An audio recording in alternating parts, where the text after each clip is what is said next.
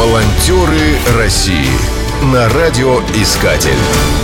Программа создана при финансовой поддержке Федерального агентства по печати и массовым коммуникациям. Уже много лет в Иркутске действует пешеходный зеленый маршрут. Это линия зеленого цвета, которая проходит по улицам и паркам мимо главных достопримечательностей. Всего насчитывается 30 объектов. Возле каждого установлен информационный стенд. Весь маршрут можно пройти за 3 часа. Очень удобно и наглядно. Это понравилось новосибирцам. Рассказывает Лия Казакова, автор идеи пешеходного маршрута по Новосибирску. Идея не нова. Впервые я увидела подобную линию в Иркутске. Она была зеленого цвета. Очень удобно пройти по готовому маршруту, который нарисован прямо на асфальте. Это дает возможность за короткое время увидеть самые значимые места города и составить о нем представление. Такие линии впервые появились в Европе, потом в России. На сегодняшний день пешеходные маршруты действуют в девяти российских городах, в том числе красная линия в Новосибирске. Дополняет Анна Горбач, куратор проекта «Красная линия Новосибирска».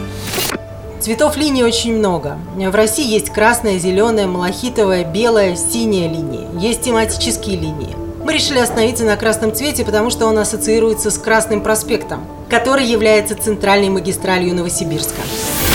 Волонтеры России. Проект новосибирского маршрута был инициирован командой студентов-волонтеров. Он представляет собой двухкилометровую красную линию, нанесенную на тротуар. Она соединяет 12 знаковых достопримечательностей города. Возле каждой установлен информационный щит. Текстовая информация представлена на трех языках – русском, английском и китайском. Маршрут закольцован. Пройдя по нему полностью, оказываешься в точке старта. Список достопримечательностей волонтеры согласовали со специалистами Краеведческого музея. В перечень языков китайский включили не случайно. Только за год Новосибирск посещает около 30 тысяч китайских туристов. Проект рассчитан не только на гостей города, но и на местных жителей. Маршрут проложен таким образом, что позволяет горожанам открыть для себя интересные объекты и места для отдыха. Самостоятельную экскурсию можно совершить в любое время года. Карты на информационных щитах позволяют легко ориентироваться. Для экскурсии не требуется гид интернет.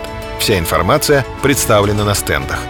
В маршрут включены не только классические достопримечательности, но и точки для фотосессий, инсталляции под открытым небом, а также места, где выступают уличные музыканты.